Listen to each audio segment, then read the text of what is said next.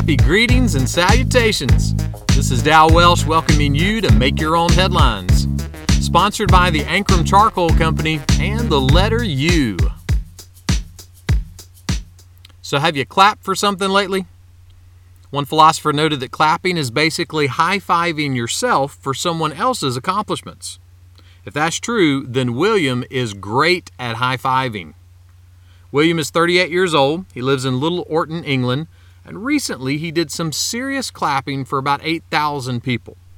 That's how many people came to see him. Now, why would 8,000 people go see William? He's a chimpanzee at the Twycross Zoo. The zoo just recently opened back up for visitors, and William was crazy happy. He clapped and he jumped up and down and he made funny faces at all the folks that came cruising by his spot. Ironically, I clap and jump up and down and make funny faces every day too. Maybe I should start hanging out with William. After all, if you're happy and you know it, you should clap your hands. In fact, everybody clap your hands. Prophet Isaiah was writing about the benefits of listening to and following God's truth.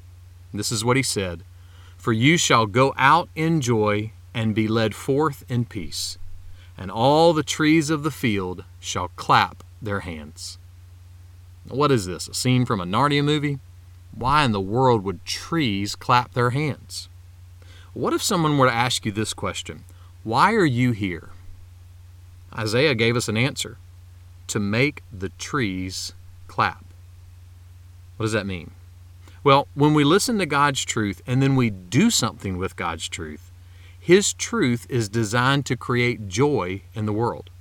So much joy that the mountains and the oceans and the trees, well, they all get in on the action too. That's how powerful the truth of God is. It can change the world. Now, that may sound a little pie in the sky, but put it to the test. Take some truth about God today and do something with it. And watch out, you might hear some trees clapping.